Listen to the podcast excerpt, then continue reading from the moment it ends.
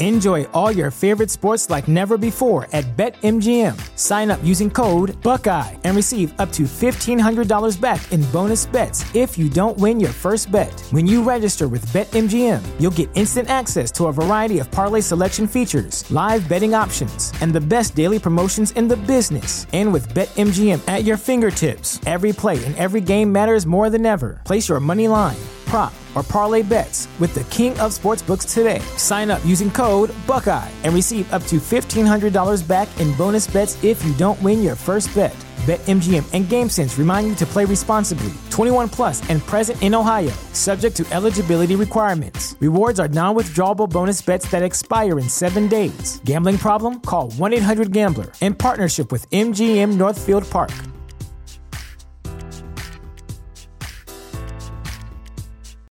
Save big on brunch for mom, all in the Kroger app. Get 16 ounce packs of flavorful Angus 90% lean ground sirloin for $4.99 each with a digital coupon. Then buy two get two free on 12 packs of delicious Coca Cola, Pepsi, or 7UP, all with your card. Shop these deals at your local Kroger today or tap the screen now to download the Kroger app to save big today.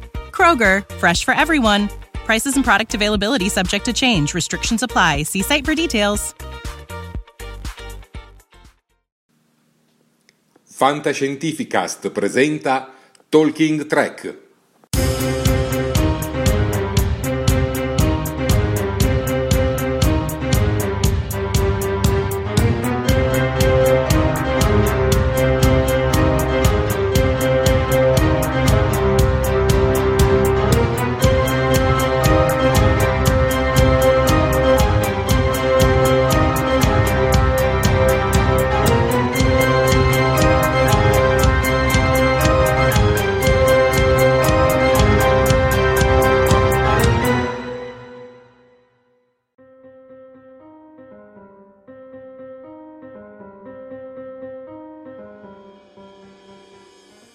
Buonasera popolo di Star Trek, eh sì, non sono Jared, sono Max. Oggi ho rubato il suo consueto inizio, la sua consueta frase, proprio perché Jared lo abbiamo messo a riposo e Sofia ed io ci siamo presi la diretta del martedì sera. A proposito, saluto Sofia. Buonasera. Neolaureata in DAMS con una tesi proprio su Star Trek. E saluto il nostro ospite di questa sera, Omar Serafini. Un caro saluto a voi due e poi soprattutto ai vostri ascoltatori a questo punto. Omar è un nostro caro amico, è lo showrunner di Fantascientifica, che è la più importante piattaforma di podcast sulla fantascienza in Italia, nonché la piattaforma che ospita i podcast di Talking Track. Comunque avremo modo di parlare più a lungo con Omar eh, dopo, più avanti nella trasmissione, eh, perché prima vogliamo festeggiare la laurea di Sofia. Brava Sofia! Grazie, grazie mille. Io Max ti rubo subito la parola perché vorrei approfittare, visto che vedo che siamo già quasi 20 persone, anzi ci sono già quasi 20 spettatori, vorrei approfittare per salutarli, per cominciare a salutarli tutti quanti. Abbiamo collegati sia da YouTube che da, che da Facebook. Allora, dunque, abbiamo Sara F che ci saluta. Ciao Sara. Poi abbiamo uh, Will Models, sempre da, da YouTube. Ciao, buonasera a te. Uh, poi abbiamo, sempre da YouTube, uh, Fabrizio Leporini, che ci augura bu- lunga vita e prosperità, a te. uh, poi mi dai una mano per favore, Max? Sì, mm. sicur- sicuramente. Dopo Fabrizio Leporini abbiamo Davide Caldarelli che dice buonasera a tutti, eccomi qui dopo una serata impegnativa. Eh, Jared ne sa qualcosa, ma Jared non è con noi, noi lo salutiamo tra l'altro, eh, per cui lo scopriremo. Davide Picillo, auguri Sofia. Grazie eh, Davide. Fabrizio Leporini, auguri! Esatto. Eh, ecco che compare il nostro Jared. Ecco che compare il nostro Jared con buonasera anche qui. Eh, Davide Caldarelli, brava Sofia, complimenti dottoressa, la tua laurea fa tendenza. Va. Grazie perché siamo già in 35, accidenti, eh? 35. wow, andiamo beh, avanti. Beh. Abbiamo due pezzi grossi, una laurea e il podcast più importante d'Italia, quindi alla fine dei conti eh, è ovvio che ci vengono a trovare. Elvira Arcidiacono che fa ancora i complimenti a Sofia, eh, poi vediamo un po' Roberto Politi, ciao, congratulazioni, Riccardo Frasca, augurissimi dottoressa, buonasera a tutti e, a tutti e complimenti a Sofia. Grazie. Eh, poi Sofia se vuoi, guarda, ne- John De Pond che rinnova i tuoi, gli auguri a te, Giordano Grazie. Bracavante che dà la buonasera a tutti, Abbiamo, non so, se Michelangelo... l'hai, non so se l'hai salutata, scusami, c'era Angela Privitera che ci augura una buona serata. Grazie Angela, anche a te. Mhm. Prego Max. Sì, eh, guarda, stanno scorrendo tantissimi saluti, eh, vedo anche un Riccardo Galletti, buonasera, congratulazioni a Sofia, dottoressa Sofia da parte di Daniela Colantoni, le mie più sentite congratulazioni, e, e Giusimo Rabito dice complimenti nella tua laurea, ci siamo anche noi. Eh, e finiamo il momento con Andrea Boidi che dice felice sera a tutti. Parlando di social, Sofia, che cosa dobbiamo dire? Ragazzi, le solite raccomandazioni. Come al solito mh, vi informo che le nostre live sono visibili sia qui in tempo reale chiaramente, sia qui su, mh, su Facebook che su, che su YouTube. Eh, mi raccomando, su YouTube iscrivetevi al canale, lasciate i commenti che così vi leggiamo man mano che si va avanti. Eh, iscrivetevi al canale e schiacciate la campanellina in modo tale che così vi arrivi ogni volta la notifica, ogni qualvolta che facciamo un video, che pubblichiamo una, che, scusate, che, pubblic- che andiamo in live, perdonatemi. Ehm, mentre invece su Facebook mi raccomando, ehm, cliccate mi piace sulla, su- sulla pagina, ehm, commentate pure lì perché tanto anche lì vi, vi leggiamo in tempo reale e condividete, mi raccomando. E soprattutto condividete la live anche sui vostri profili personali, mi raccomando, che è importantissimo, così più siamo più ci divertiamo. Esattamente. Poi Eh, abbiamo, vedo, Sì, vai, sta aggiunto qualcuno? Eh, abbiamo Gian Pietro, eccolo qui, Gian Pietro Nali che ci dà il buonasera e mi fa le congratulazioni, grazie mille. E guarda, c'è Jared che continua a mandarci un messaggio particolare Sì. che dice Omar cambia la maglietta. La, ma- la maglietta era d'uopo in questo, in questo caso perché trovandomi davanti al, al massimo del- del- dello, dello show di- su Star Trek e poi del pubblico di Star Trek di cons- E effettivamente. mi sembrava d'uopo mettermi la, la maglietta, la maglietta russa. Maglietta rossa con un logo che è che indica... Logo, no, il logo è bellissimo. Dov'è? Qua? Eccolo qua, vediamo se si, eh, vediamo se si No, dall'altro che- lato. dall'altro-. È questo qua, eccolo. Aspetta. Sì, Eh, ecco esatto. qua. Fa proprio vedere e il poi, ci destino. E poi ci sono dietro le istruzioni che però sono illeggibili per cui non, non- Io direi andiamo avanti con i saluti perché si è unito anche qualcun altro. Infatti abbiamo Marco Taddia che ci saluta e ci, dice. Omar attento che, che ci ascolta. ciao Poi Marco ab- abbiamo Roberta De Tomi che ci saluta. Ciao Roberta. E, Ciao, e poi chi altro abbiamo? Mm, Abbiamo un William Paghini che ci manda un messaggio particolare che, che dice Max sto facendo il ritratto di data, noi lo aspettiamo per mandarlo in onda nella prossima puntata in cui affronteremo nuovamente eh, i gadget e i disegni autoprodotti, cose di questo genere. Quindi appena è pronto mandacelo che lo, man- che lo trasmettiamo. Eh, Emanuele Vendramini, ciao, live long and prosper. Eh, Omar, però, noi abbiamo Sì. ricordato tutti i contatti social Mhm. di eh, Talking Track. Ricorda tu, per il pubblico di Fantascientificast, i contatti social di Fantascientificast.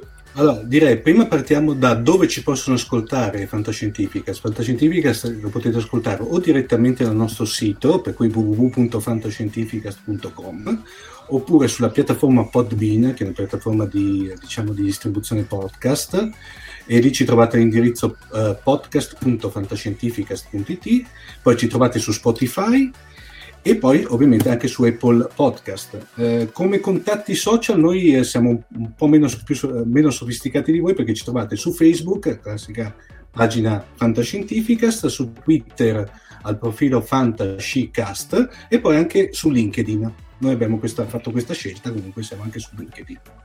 Ecco, noi LinkedIn non lo abbiamo ancora e quindi voi avete qualche cosa in più, giustamente, giustamente, ma eh, è un eh, social eh, più professionale che si addice forse di più a voi che a noi.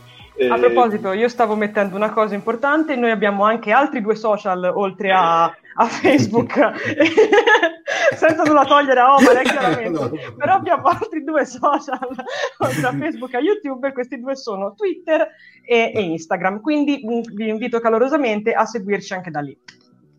Ecco, inizio a rimpiangere i tempi in cui eh, c'era ecco. solo una cosa, MySpace, solo MySpace, vabbè, comunque, va bene. Eh, Sofia, direi di dedicare la prima parte della trasmissione alla tua laurea. Quindi direi che Omer ed io ci mettiamo dietro la cattedra, facciamo gli esaminatori della tesi e ti facciamo ripetere tutta la laurea che ho anche avuto l'onore di vedere in diretta, diciamo.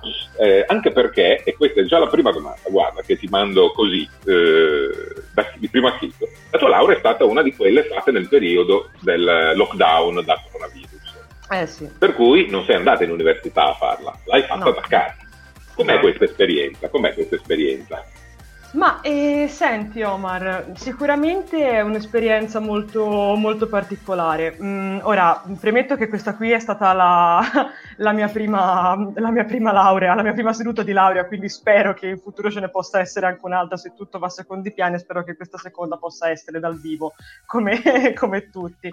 E, ehm, ma ti dirò, è stata, è stata comunque però una, una bella esperienza e anche perché comunque nonostante non abbia, non abbia avuto modo di, di, avere diciamo accanto a me fisicamente le persone a cui tengo, a cui voglio bene, um, grazie ai nuovi mezzi tecnologici ho avuto modo di, di, averli, di averli, vicini in via, via etere, via telematica. Quindi devo dire che nonostante questo è stata, nonostante la distanza, nonostante la quarantena, è stata sicuramente un'ottima esperienza.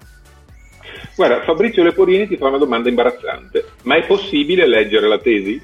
Allora, guarda, ti rispondo subito, caro Fabrizio, è una domanda che in realtà mi hanno fatto in diversi negli ultimi giorni. E, ehm, allora, vi dico questo, io ancora non posso pubblicare la, la tesi perché prima dovrò andarla a deporre in, in università, a depositare in università per via dell'antiplagio quindi eh, per evitare che, eh, diciamo che qualcuno mi, che, insomma, che, che questa circole, che qualcuno insomma, ci metta sopra le, le mani, eh, purtroppo ancora non la posso pubblicare, devo aspettare diciamo, il consenso da parte dell'università, però presto, si spera, presto sarà, sarà disponibile. Bene, eh, non vediamo l'ora. Eh, magari, magari si potrebbe tra- trasformare in un podcast a puntate. Cosa ne pensi, sì. Omar? Secondo me sarebbe una cosa splendida. Oddio, vi ringrazio. Abbiamo trovato un nuovo ingaggio. No, facciamo una bellissima miniserie, visto che va andando di moda, facciamo una bella miniserie. Cui, no, no, ci sto, ci sto, approvato direi. Bene, pensa, magari sarai la prima persona a trasmettere una tesi via podcast eh, per di più su Star Trek, per di più su Star Trek, quindi un ulteriore vanto per il marchio Star Trek e fantascientifica e Trek. Ehm, la raccolta dei dati per realizzare la tua tesi. Ora, io mi ricordo, magari anche Omar si ricorda, sì. uh, qualche anno fa, perché vabbè, il colore dei miei, il colore dei miei capelli testimonia una certa età, magari quello di Omar un po' meno. Eh. ecco, eh, io mi ricordo notti insonni passate sui libri, eh, sì c'era il, il, computer già, ma si usavano giusto per comporre la tesi e, e stamparla in brutta perché poi la versione bella andava in fotografia, ecco cose di questo genere. Eh, al giorno d'oggi com'è stata la raccolta dei dati per la tesi? Ma allora, mm, guarda, ti dirò la verità, eh, si è divisa principalmente, almeno per quanto mi riguarda, in uh, due blocchi, perché da una parte anch'io ho, ho, avuto i miei libri su cui fare affidamento, eh, tra l'altro consigliati uno di questi proprio dalla, dalla mia relatrice di tesi, e, e, quindi diciamo che anche io ho vissuto l'esperienza di, di, di, di passare notti insonni sulla te, sulla, sui libri e soprattutto sulla tastiera eh, a buttare giù e a scrivere.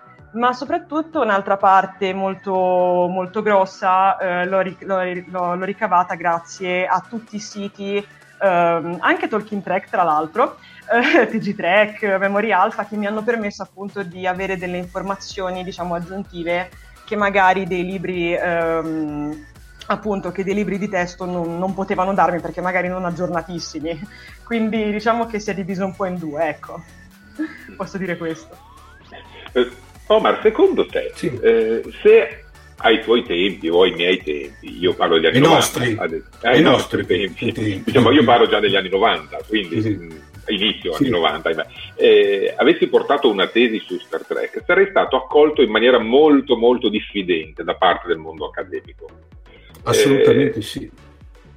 Anche Assolut- dalle tue parti? Di, anche, dalle, a, anche, anche, dalle mie parti, anzi posso anche portare indirettamente la mia esperienza di avere portato nel, nel 2006 una tesi di laurea praticamente sulla filmografia di Godzilla e praticamente anche lì era stata vista come praticamente una sorta di, eh, di, di, di cosa un po' praticamente da, da, da, da ricovero psichiatrico, no, ricovero psichiatrico direttamente a questo punto. No, direi che, direi che secondo me forse è dovuto anche un po' alla mentalità italiana, forse al mondo accademico italiano, eh, la ricerca di certi argomenti in ambito accademico, voi in questo caso Sofia con Star Trek, che se volete può avere ovviamente dei risvolti eh, socioculturali di impatto notevole nei nostri tempi e portare un, forse ancora, secondo me, in Italia non siamo ancora maturi per qualche cosa del genere. E, io ringrazio Sofia perché può aver fatto, se vuoi, anche in un certo senso da spartiacque, diciamo, da, da rompighiaccio per questa situazione.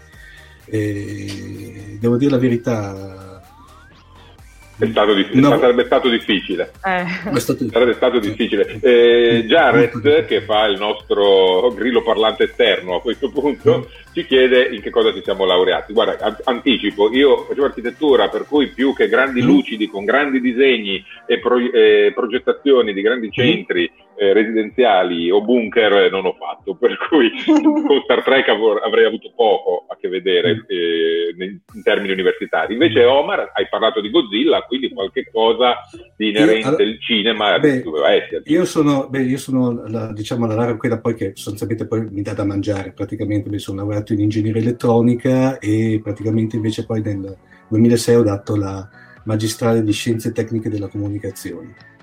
Mm.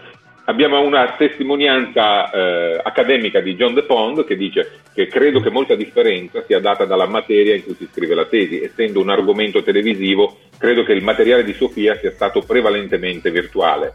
La mia tesi, quella di John De Pond, sulla mm-hmm. scultura ceramica contemporanea, è stata una lavina di libri sì, penso che sia difficile trovare in internet una documentazione sulla scultura ceramica, in effetti eh, capiamo la, la, tua posizione, John De Pont. Eh, Fabrizio Leporini suggerisce una progettazione tubi di Jeffries, sarebbe stato mm-hmm. bello all'epoca. Sì, interessante quello veramente. esatto. Eh, Sofia, torniamo a te e quindi, visto che abbiamo parlato del mondo accademico, come avrebbe affrontato il tema Star Trek, chiediamo il tuo mondo accademico, come ha recepito e affrontato questa tesi su Star Trek, eh, che, ricordiamolo, si intitolava Uh, si intitolava dunque uh, Star Trek e il suo fandom Un viaggio lungo 54 anni. Sì, e, e... in video potete vedere un attimo anche eh, l'indice della tesi. Allora, eh, dunque, il mondo accademico, ma ehm, allora ti dirò la verità, io penso di essere stata molto molto fortunata perché ehm, ho avuto una, la mia relatrice di, di, tesi, che era la mia docente di storia della radio e della televisione, che subito si è, diciamo, si è mostrata eh, molto propensa nel portare avanti questo progetto.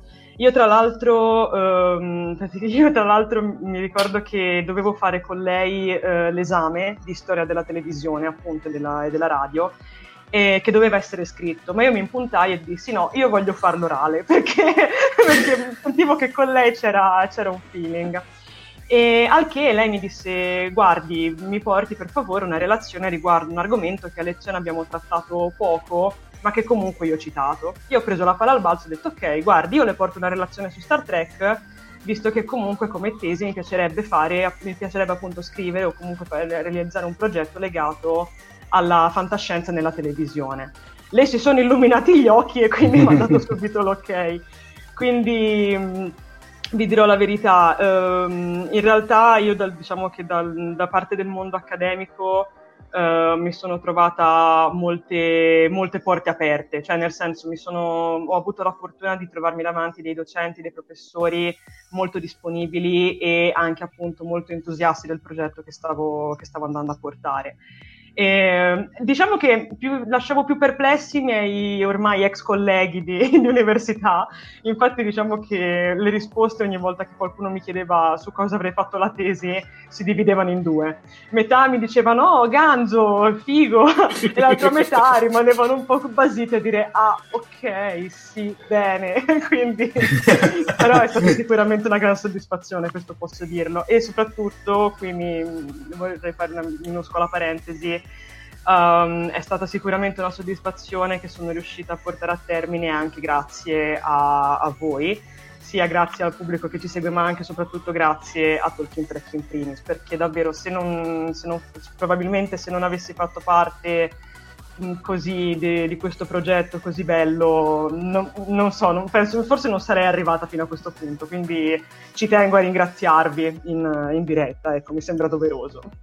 E quindi direi che c'è un po' di tutto il pubblico sì. eh, di Tolkien certo. Trek all'interno della tesi eh, di Sofia, c'è un po' di Tolkien Trek, un po' di fantascientifica, un po' di tutti i media che sono coinvolti in questa grande avventura che stiamo affrontando. Nel frattempo, scusati, ti fermo, certo. è arrivato Daniele Amore, che salutiamo.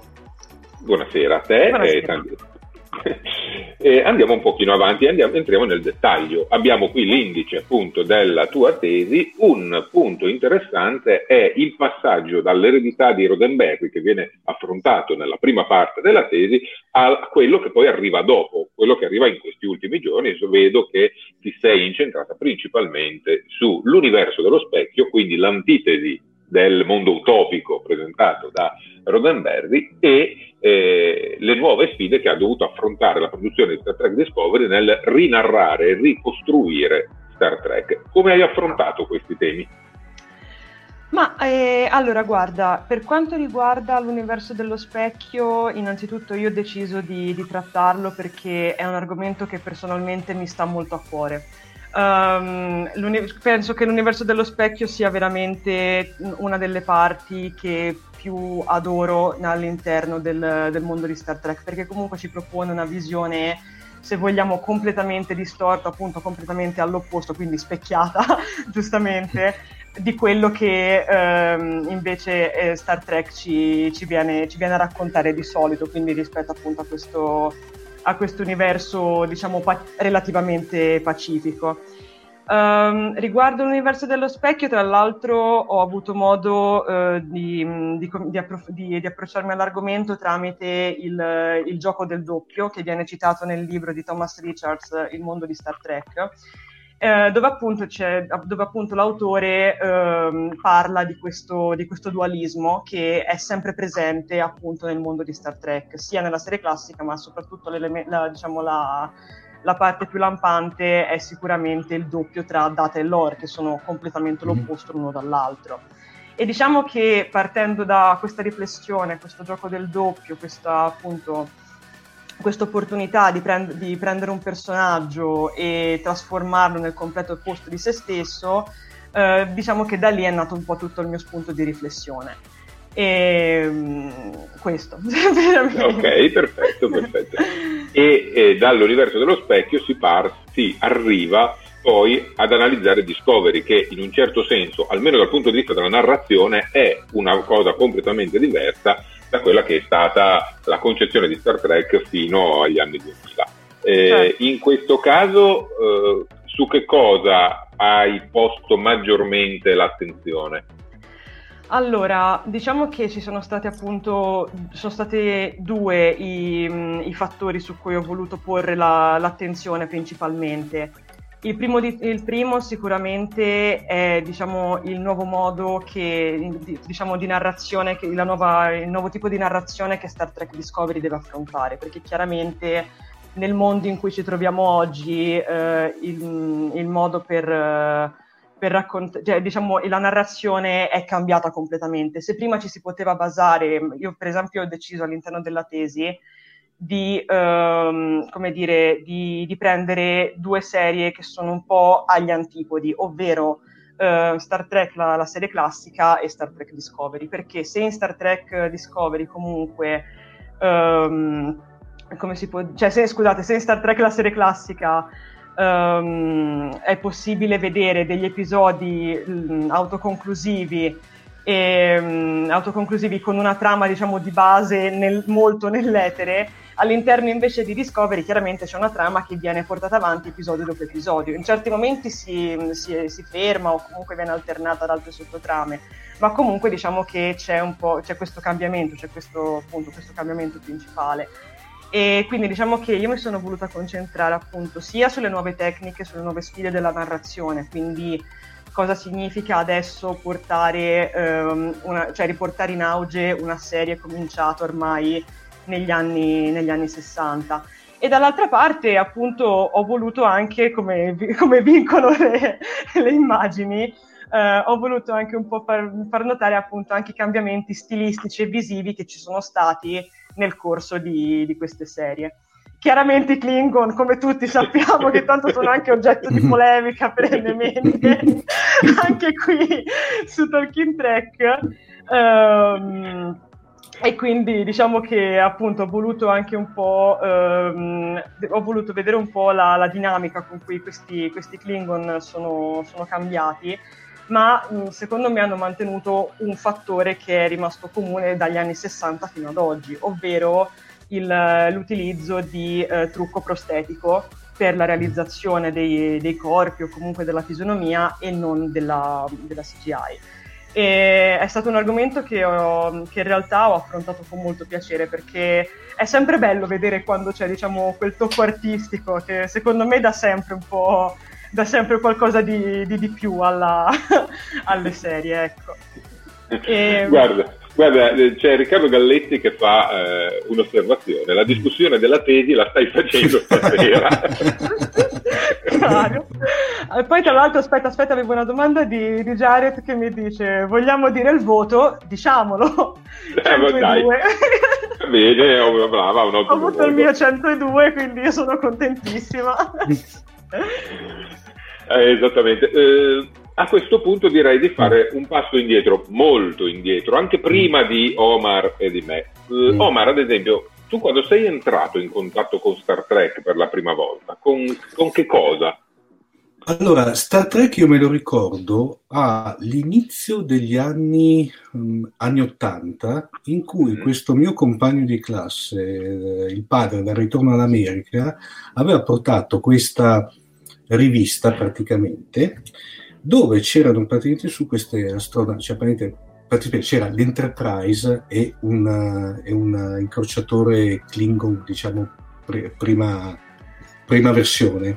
Mm. Tra l'altro lì Tanto lì c'era stato, se vuoi, un episodio prima perché quando ero piccolo, per cui parliamo nel 1845 circa, verso quell'ora lì, eh, quando creavano ancora le carrozze a cavallo, eh, no, praticamente c'era una, una, marca di la Dinghy Toys, non so se te la ricordi, Max, la marca che faceva le, le macchinine modelline Quelle... di un certo livello. Di un certo livello. Sì di ferro. Sì. Quella lì aveva a catalogo praticamente sia l'Enterprise che eh, l'incrociatore Klingon. Che tra l'altro mai trovato. Che ha, hanno dei prezzi di mercato, diciamo, come modernariato che sono veramente inarrivabili, no? Mm. Per cui io dopo mi è rimasto impresso già da, da, da, da da giovane queste, queste, queste, forme. Poi è arrivato questo ragazzo con questa, eh, con questa um, rivista che mi aveva affascinato perché lì era una sorta di, immagina come se fosse una sorta di guida, t- uno speciale su Star Trek del, del tipo della nostra guida TV per intendere. Mm, sì. queste immagini abbastanza suggestive, tenendo conto che allora la fantascienza eravamo nell'epoca ante guerre stellari, per cui il massimo della sofisticazione della fantascienza poteva essere al limite il, il, top poteva essere il pianeta proibito, ecco, stavamo su, quella, su quel target.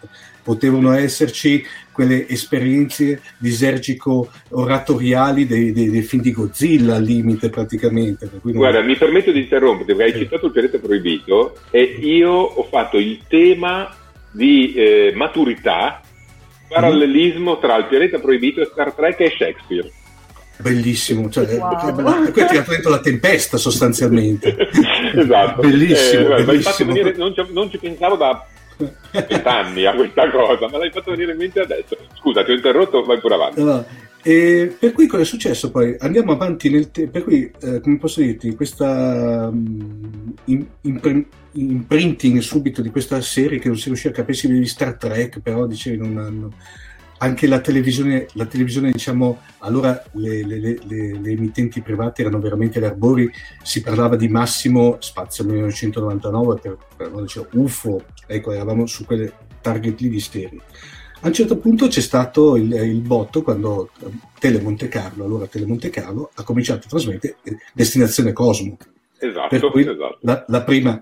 E lì praticamente più che altro mi si è aperto un mondo perché sostanzialmente eh, sono venuto a contatto con una fantascienza sì televisiva, però con sotto trame che si vedevano, per chi masticava un po' di fantascienza letteraria, si vedevano scritte da gente e scrittori con controfiocchi, ecco. Per cui è stato, è stato quello. Se invece sono... in Italia fossi mm. stato in America, mm-hmm. la rivista che avresti preso tra le mani mm-hmm. non mm-hmm. sarebbe stata quella che hai citato, ma sarebbe stata una cosa che si chiamava, oh. la tu Sofia, un po' canalia.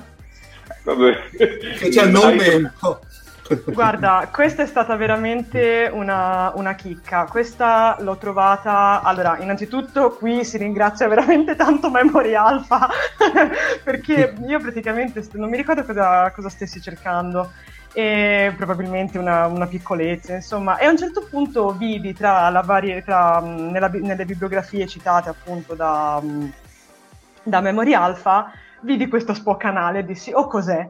Al che mi andai a documentare e questa è veramente una, proprio una chicca. In pratica mh, Spoccanalia era una, una rivista creata in America, chiaramente, da due fan, due, due ragazze che erano fan de, della serie classica eh, e che è uscita praticamente durante la terza stagione della, della serie classica, quindi parliamo di fine anni, anni 60, inizio, inizio anni 70, 69-70.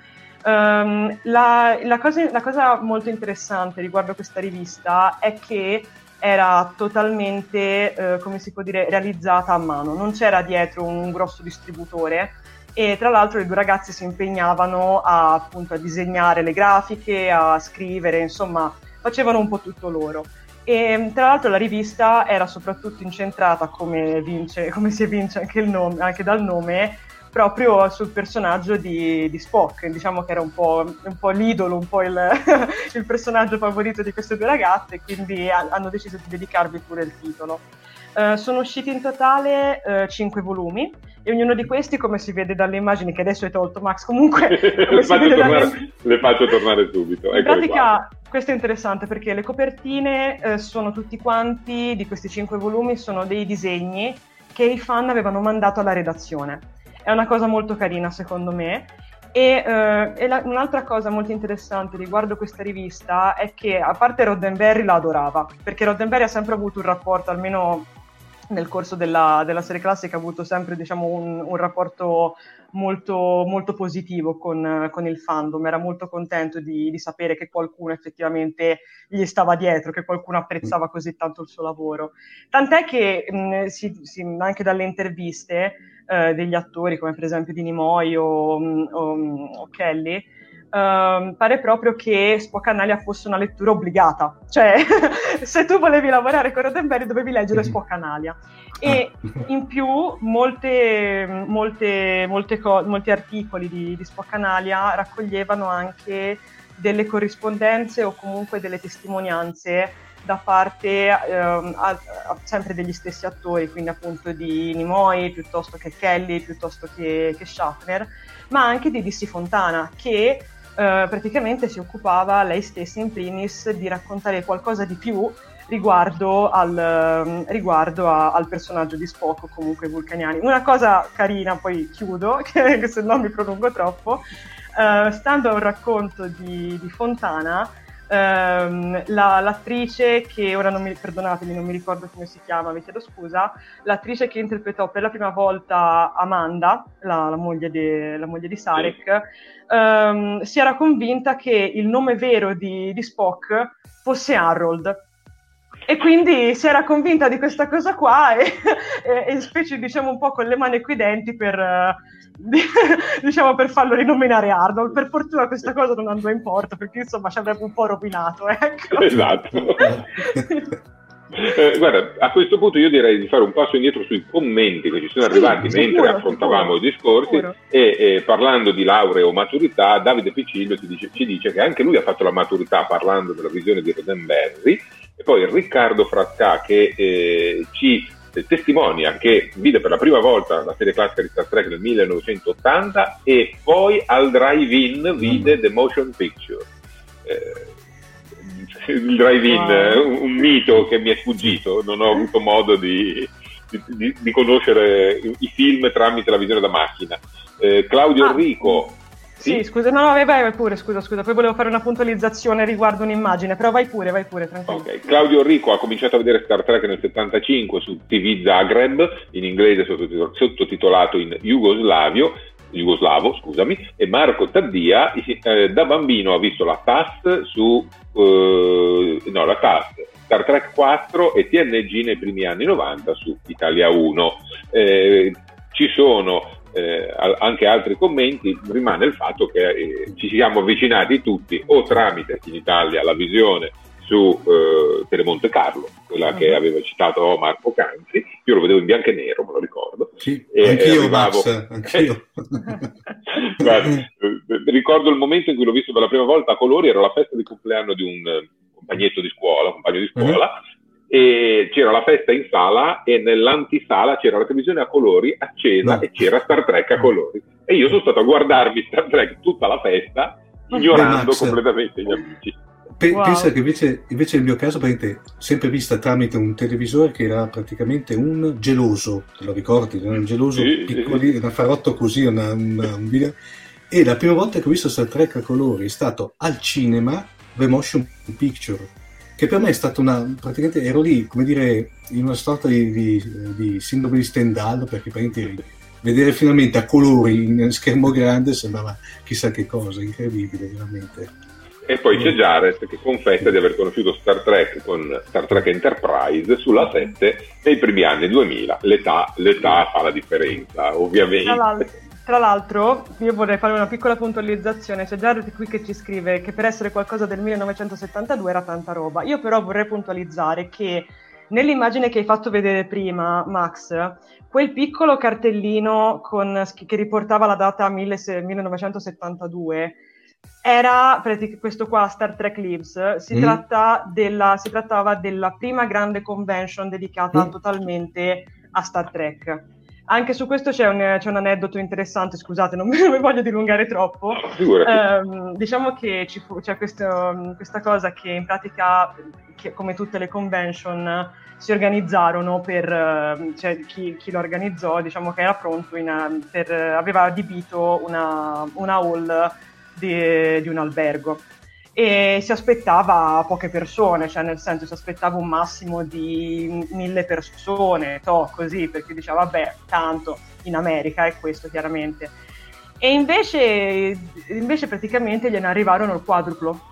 Tant'è che ci sono delle testimonianze di persone che hanno partecipato che lo ricordano, che, che ricordano che andare a quella, quella, convention fu come andare ad una fermata della, della metropolitana in ora di punta tanta, che, tanta, tanta gente che c'era. Il fandom poi ha dovuto subire, anzi lo subisce ancora in realtà, un grande trauma. Si chiamano tracker o trekkie? C'è differenza tra le due cose? Eh. allora, allora, dunque, sì, chiaramente c'è una differenza, infatti ho dedicato un, un intero sottoparagrafo a, a questo, a questa piccola diatriba perché eh, diciamo che è, è, vero che Trecchi è stato il primo vero nome con cui eh, delle persone alla pri- a una, delle, una convention, mi sembra la 52esima convention, convention di, di, fantascienza, vennero battezzate dopo essere state viste appunto indossare delle, delle orecchie da vulcaniani autoprodotte o delle divise di, di Star Trek, ma diciamo che ha assunto, eh, soprattutto a seguito di alcuni tristi eh, interventi da parte di, di Shatner al Saturday Night Live negli anni Ottanta ha assunto un, un, diciamo, una connotazione negativa. Um, ci sono addirittura dei giornalisti che scrivono appunto sempre negli anni 70-80, descrivono proprio i trecchi e descrivono queste persone come dei reietti della società, cioè delle persone no, che praticamente sono dormienti per tutto il loro tempo nella vita e, e si svegliano quando, quando, solamente quando sentono qualcuno che pronuncia male un nome di uno dei personaggi oppure quando qualcuno gli fa una domanda legata allo show, ma fondamentalmente non gliene frega niente. cioè, praticamente li vedono, sono visti un po' come dei, dei reietti. Um, c'è da dire che mh, gli attori, soprattutto quelli della, della, serie classica, hanno avuto un po' dei, delle diatribe con, con, con, i fan. Una su tutte, per esempio, è, il, è, è stato quando Nimoy apparve per la prima volta in, dal vivo uh, ad una parata Uh, era una parata, mi sembra legata, mh, era una parata con, con, anche funzionari, diciamo, dell'esercito mh, e praticamente lui si, si presentò in, uh, in veste di, di Spock e, ed era pronto a firmare qualche autografo, era lì bello tranquillo. Il problema è che venne assalito, venne assalito da, da un gruppo di, anzi da, da un gruppo molto nutrito di, di, fan di Star Trek che in pratica manca poco gli, gli strapparono i vestiti e venne portato via, dalle, venne portato via proprio dalle forze dell'ordine mh, mm, per trarsi in salvo, tant'è che poi Nimoy fino, al fino alla prima convention grossa, appunto quella de, successiva al, al, 72, mi sembra quella del 75, non partecipò più a nessuna convention, o comunque non vuole più avere a che fare con, con i fan. E mentre invece Shatner appunto ebbe quell'uscita piuttosto infelice, infatti è possibile trovare online, scavando ben bene nella rete, questo intervento piuttosto triste appunto di Shatner che racconta di come lui vive eh, l'esperienza a contatto con il fandom dei, di, di, Star Trek e non era buono, sicuramente non era buono, tant'è che anche i tracker che erano in studio ci rimasero di molto male. E mm, dall'altra parte ci sono i, questi sono i, diciamo che questo è come il mondo vede un po' i, i fan di Star Trek e, e li, appunto li denomina trekkie, appunto nel loro punto di vista negativo ma noi sappiamo che c'è molto di più, oltre a questo, eh, c'è molto di più e infatti poi il termine adottato anche da, appunto, come ci fa notare anche, è sparito il commento, scusate, Andrea Boidi mi sembra, che ecco ci fa notare, esatto, che Roddenberry preferiva, definiti- preferiva chiaramente il termine tracker, perché comunque è sicuramente molto meno... Ehm, dispregiativo. Esatto. Per cui bisogna dire siamo tracker, così almeno ci, ci, connotiamo nella accezione migliore. Ecco. E, arrivando alle ultime parti... Scusa, leggo, certo, leggo un certo, commento certo. di Jared che ci dice: Fra l'altro, i cosplayer di Star Trek sono stati tra i primi precursori di Star Trek, prima ancora che venisse coniato il termine cosplay in Giappone. Vero? Questo è verissimo, confermo. Sulla, con- sulla coniatura del termine cosplay in Giappone chiediamo ad Omar una delucidazione. e, no, eh, no, no, no. No, no, no, hai fatto benissimo, per l'amor del cielo. No? solamente che deriva da costume player, però mi, mi fermo lì, anche perché uh, a onore del vero e qui Sofia e Jared mi spareranno, non ho un buon rapporto con i cosplayer, per cui mi fermo. Vabbè. Vabbè, sei abituata ai podcast, nel podcast esatto. ci si vede, ci si sente. Esatto, quindi... esatto. E a questo proposito Jared ci fa una domanda, ci chiede vi sentite più, tracker, più trekkie o tracker? Io personalmente più tracker. Eh beh, eh, dai. Eh beh, eh, cavolo. Però, però bisogna dire che Trekkie è più puccioso. Eh? va bene, va bene, però a questo punto eh, Giusimo Rabido dice io avevo letto un articolo sui Trekkie ed è, com- è cominciato a considerarmi tale. È ovvio che noi da fan di Star Trek non vediamo la cattiveria o il pregiudizio sì. nell'essere definito Trekkie, è il mondo esterno che ci guarda sì, con gli occhi esatto. eh, un po' più foderati a vederci Trekkie e non Trekkie. Esatto.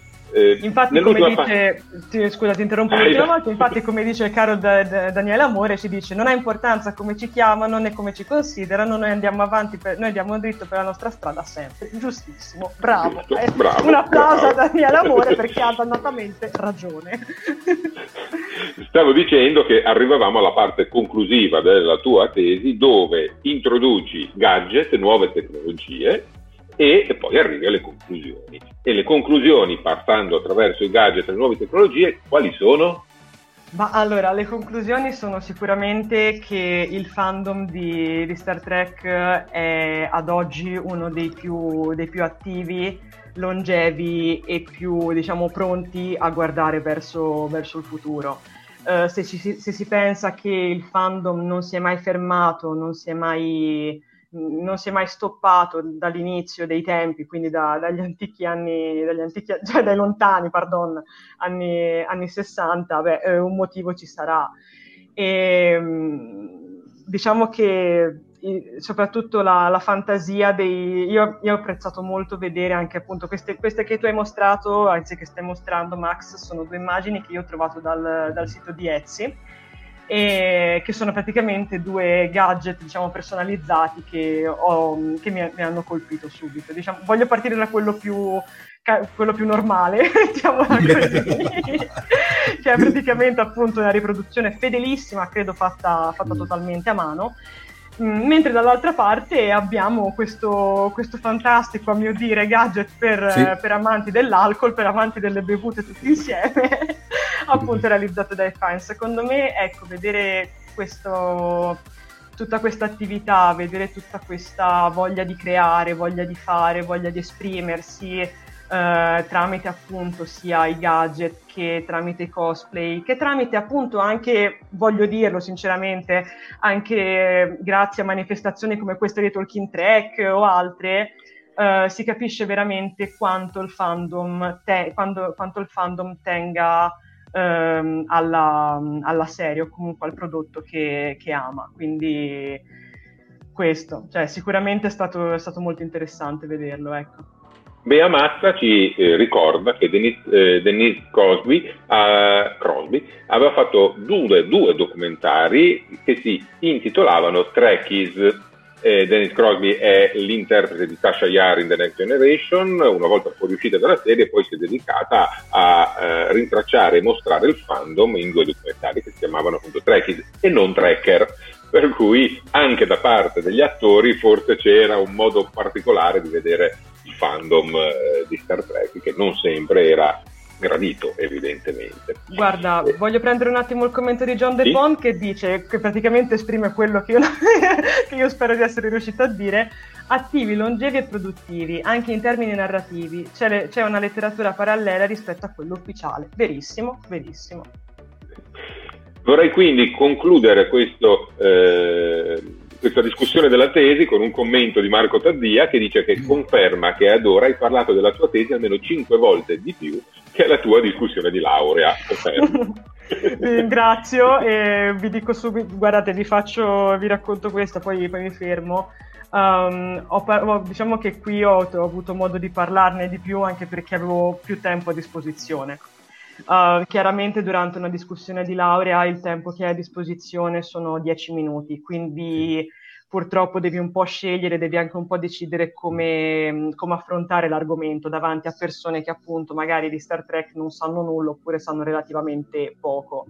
E quindi, però vi dirò, sono contenta di essere riuscita a parlarne più, più, apertamente appunto anche, anche, qui. Quindi vi ringrazio veramente tanto per, per avermi ascoltata. Grazie a te. Omar, che voto le diamo a questo punto? Ma a questo punto le direi andiamo direttamente con l'abbraccio accademico. la pubblicazione virtuale della tesi la faremo in podcast, per cui direi che è il massimo dei voti. Grazie. Brava Sofia. Brava Sofia, bravissima, Grazie. bravissima. Ringrazio. Eh, abbiamo quindi affrontato il tema della tesi su Star Trek sperando che tante altre persone in futuro vogliano laurearsi affrontando temi di questo genere. Daniele Amore dice che sono decisamente pochi, 10 minuti. Ma comunque eh, ci si prova. Che, ci si prova, ma comunque ci, ci si prova è arrivato il momento di eh, parlare di fantascientificast. Oh. ecco. Omar adesso svesti i panni dell'accademico e entra nei panni celati e nascosti dietro sì. un microfono del podcaster. Sì, eh, perché Almeno tra l'altro poi è, è, è, bellissimo perché mi sto accorgendo che andare in video per me è scioccante, a parte il fatto di vedermi, sai, un attimino, è un po', è un po problematico, no? ma poi mi, mi, accorgo che spesso e volentieri le nostre modalità di, di operazione, il fatto che noi eh, registriamo tutto, di, saremmo andati in diretta due volte in otto anni di podcast, per cui eh, per me è anche sono emozionato e non sembra che sono emozionato. Beh, anche perché diciamo la verità, eh, il podcast mostra solo la voce e noi sì. mostriamo il busto, quindi dobbiamo sì. essere vestiti in maniera decente e truccati, sì. più che altro sia, e, e truccati almeno dalla vita in su e quindi mm. dobbiamo mostrarci no. al meglio. Noi eh, evito di fare raccontare aneddoti su come in certi frangenti veniva, veniva con, dire, registrato il podcast per ovvi motivi di decenza, ma ci sono stati anche momenti in costume da bagno per vedere il caldo. Ecco, ci saranno immagini del dietro le quinte che prima o poi troveremo. No, ci sono, ma ovviamente, come direbbe il buon Marco Taddia, tanto per tirarlo in ballo, eh, verranno solamente divulgate a, a chi fa cospicua donazione a Fantascientifica. Ecco. Parlando quindi di Fantascientifica, io direi, direi, di chiederti la cosa principale che magari non sì. tutti conoscono, mm. non tutti capiscono. Cos'è Fantascientificast e da dove mm. nasce? Allora, beh, eh, fantasci- ah, prima di tutto io direi, farei un passo prima, eh, la definizione diciamo, accademica di podcast. Sostanzialmente il podcast è un qualche cosa che può essere ascoltato, è fondamentalmente l'equivalente di una trasmissione radio. Mi sento forte e chiaro. Però con la differenza, è partita Siri e me, non, perdonatemi, e, ehm, praticamente cosa succede? È come se fosse una trasmissione radio che però ha il vantaggio di essere anche ascoltata in differita. Eh, ci si registra al canale podcast, per cui come né più né meno che come avviene adesso per il vostro canale YouTube, si viene a conoscenza delle varie puntate. Eh, nella fattispecie eh, fantascientificast, io farei un attimo... Um, quando è che nasciamo? Allora, bisogna dire che già nel, nel lontano 2005, 2006, 2007 esisteva già un podcast di fantascienza in Italia, che era il mitico fantascienza.pod che era curato da Silvio Sosio di fantascienza.pod e da Elisabetta Venier che sarebbe la sua uh, gentile consorte.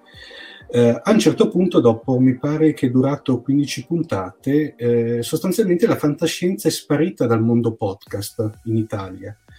Eh, sì, c'erano alcune trasmissioni, diciamo, alcuni podcast più o meno eh, commerciali, perché ecco, bisogna fare anche questa distinzione. Un conto è realtà come Talking Track, come Fantascientifica, che sono pod- podcast indipendenti, e poi vengono anche considerati podcast le varie trasmissioni radio dei vari network nazionali, eh, tipo, non so, in mente tipo la RAI, piuttosto che Radio DJ, che sono le, per intenderci, le, um, l'usufrutto uh, uh, offline oppure indifferita di una trasmissione radio. Sì, diciamo, mandata in diretta esatto. e poi registrata, e poi magari si, montata si esatto. e ritrasmessa. Il podcast, diciamo, il podcast, la vera definizione è che nasce solamente per, per una trasmissione via web, per intenderci. E morto, come vi ripeto, morto, pardon, diciamo scomparso dal, dai feed, come si dice in termine tecnico, fantascienza.pod, è un po' sparita la fantascienza presa come un qualcosa a sé stante, ma poi trattata come se, proprio come genere e con una certa autorevolezza. A un certo punto arriviamo a fine 2011 in cui ci troviamo eh, due persone, due biechi individui, nella fattispecie il sottoscritto e il buon Paolo Bianchi che non so se si ascolta ma lo saluto caramente è stato diciamo il eh, diciamo i, siamo i due genitori genitore 1 e genitore 2 di Fantascientifica sta sostanzialmente. E Paolo lavorava già allora a Scientificast Scientificast è, per chi non conoscesse il più importante podcast indipendente di scienza in Italia e forse anche al di fuori dell'Italia e a un certo punto decidiamo perché non ritorniamo a parlare di fantascienza in podcast. E eh, sostanzialmente cosa succede? Succede che decidiamo di fare questo spin-off, ovviamente il nome non poteva essere che Fantascientificast, Scientificast, e ehm, abbiamo avuto, come posso dirvi, il, l'imprimatur di, di Silvio Soggio, per cui praticamente abbiamo preso, se volete, il testimone di, eh, di, di fantascienza.pod e siamo partiti a eh, gennaio del 2012. Quest'anno abbiamo compiuto gli 8 anni e le 421 puntate trasmesse. Qua- 421 puntate. puntate. 400, la media quindi vediamo un po' su 8 eh, diciamo anni. grosso modo un paio, un paio di puntate alla settimana un paio di puntate alla settimana senti, che senti, senti scusa, ti faccio questa domanda che è arrivata tra i mm. commenti mm. da parte sì. di, di, Jared che ci chiede, anzi che ti chiede sbaglio mm. il podcast sta tornando pian piano in auge? Sì, allora direi sì e ahimè praticamente. Allora diciamo che eh, questo perché sostanzialmente siamo allora una volta f- produrre un podcast, nel senso lasciamo perdere i contenuti che quelli possono esserci, possono esserci a priori, però le modalità tecniche per produrre un podcast, volete l'attrezzatura, volete i sistemi di diffusione, erano non dico complicati, ma non molto alla portata di tutti. Uh, diciamo è un paio di anni che grazie a piattaforme tipo, beh, noi nel nostro caso, uh, nel senso la nostra famiglia, nel senso compreso, abbiamo scelto, scelto Podbean, ma altre piattaforme tipo l'altra famosissima che è Spreaker, ad esempio, permettono la produzione di podcast veramente con impegno e costo letteralmente a zero. Ciò che però cosa ha portato? Ha portato sostanzialmente, come ovviamente dato che hanno allargato la, dire, la, la, hanno allargato la platea, ahimè sì, c'è una, veramente una seconda primavera del podcast, però come dirvi, um, in termini numerici, in termini qualitativi, quelli non so dirvelo, cioè non, uh, io forse perché, Dio, adesso faccio ancora parte della prima imbarcata di podcaster, uh, per cui parliamo dal, io faccio podcasting nel 2008, per cui parliamo ancora in tempi, in tempi più, uh, meno sospetti, però devo dire la verità, adesso si ha Uh, veramente in certi casi una produzione non molto di qualità, ecco, diciamo che... Ha aumentato il numero, abbassata la esatto, qualità. Bravissimo, bravissimo. È un po', eh, passatemi il termine, un po' come se potesse stato il, l'impatto delle, delle, televisioni locali in Italia, quando a un certo punto c'era una, una gine, un ginepraio di canali, però praticamente mm. a livello qualitativo erano veramente veramente bassi, veramente certo. Comunque, e... diciamo, eh, eh, perdona, per rispondere a Giardi, in effetti sì, stiamo, stiamo veramente avendo già una seconda primavera del podcasting in Italia, allo stato attuale. Beh, Daniele Amore dice non c'è da preoccuparsi, quelli di poca qualità si fermano sì. presto e non arrivano era... ad avere otto esatto. anni di storia. Esatto. Diciamo che era, c'è una, una, certa, meno male, di selezione darwiniana no? a un certo punto. Beh, io vorrei farti vedere un'immagine, eh, anzi vorrei farla vedere al pubblico perché è mm. un'immagine che ci ha portato Omar del dietro le quinte di eh, ah. un podcast. Eccola qua. Ah, questi sono, sono, i nostri praticamente i nostri tecnici del suono. Abbiamo praticamente uh, Beh, adesso non so come si vede, intenderci, nella foto, quella dove c'è il computer, c'è il mio compianto Jazz, che era l'assistente alla regia, e dall'altra parte invece c'è Gigi che invece è il nostro tecnico del suono. Eh, spesso e volentieri io registravo con loro, qui um, lo ammetto e, e facevano veramente compagnia.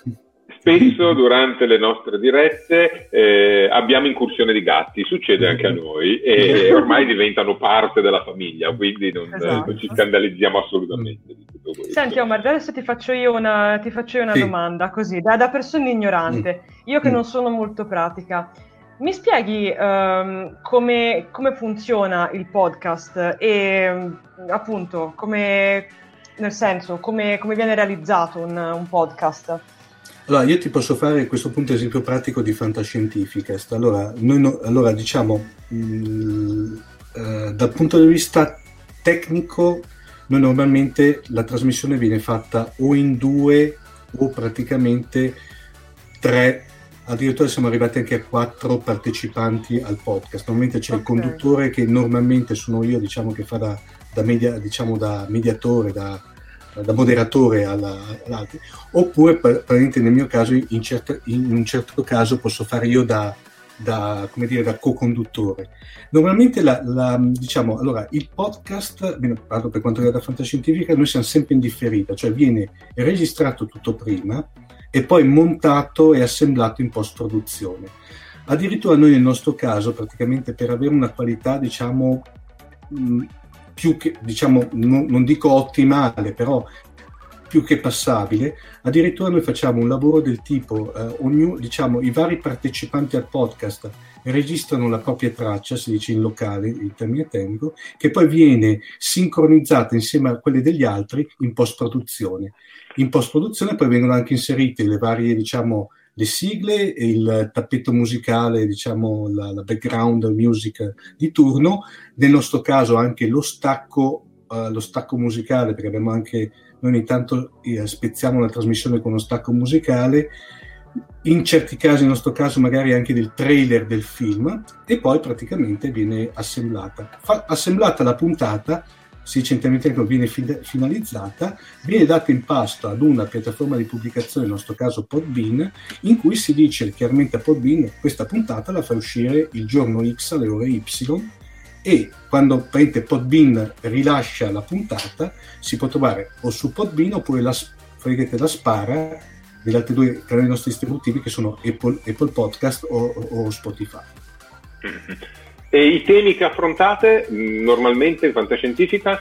Allora, eh, fantascientifica, ma, Max, diciamo che normalmente noi ci siamo dati, allora, parliamo dello stato attuale, allo stato attuale sostanzialmente noi, ogni puntata rappresenta una rubrica, normalmente noi con le varie rubriche tendiamo a coprire un pochino tutta quella che è la fantascienza un po' a 360 gradi, per cui abbiamo la rubrica dedicata a quella che potrebbe essere la fantascienza letteraria, quella la, chiamiamola Golden Age sostanzialmente, quella fino ai primi anni 80, però anche con escursione più nel moderno.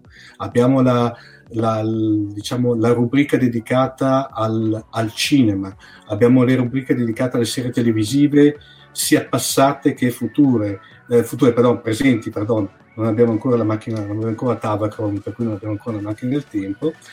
E ehm, poi abbiamo, beh, abbiamo, uh, beh, abbiamo Talking Track, ovviamente.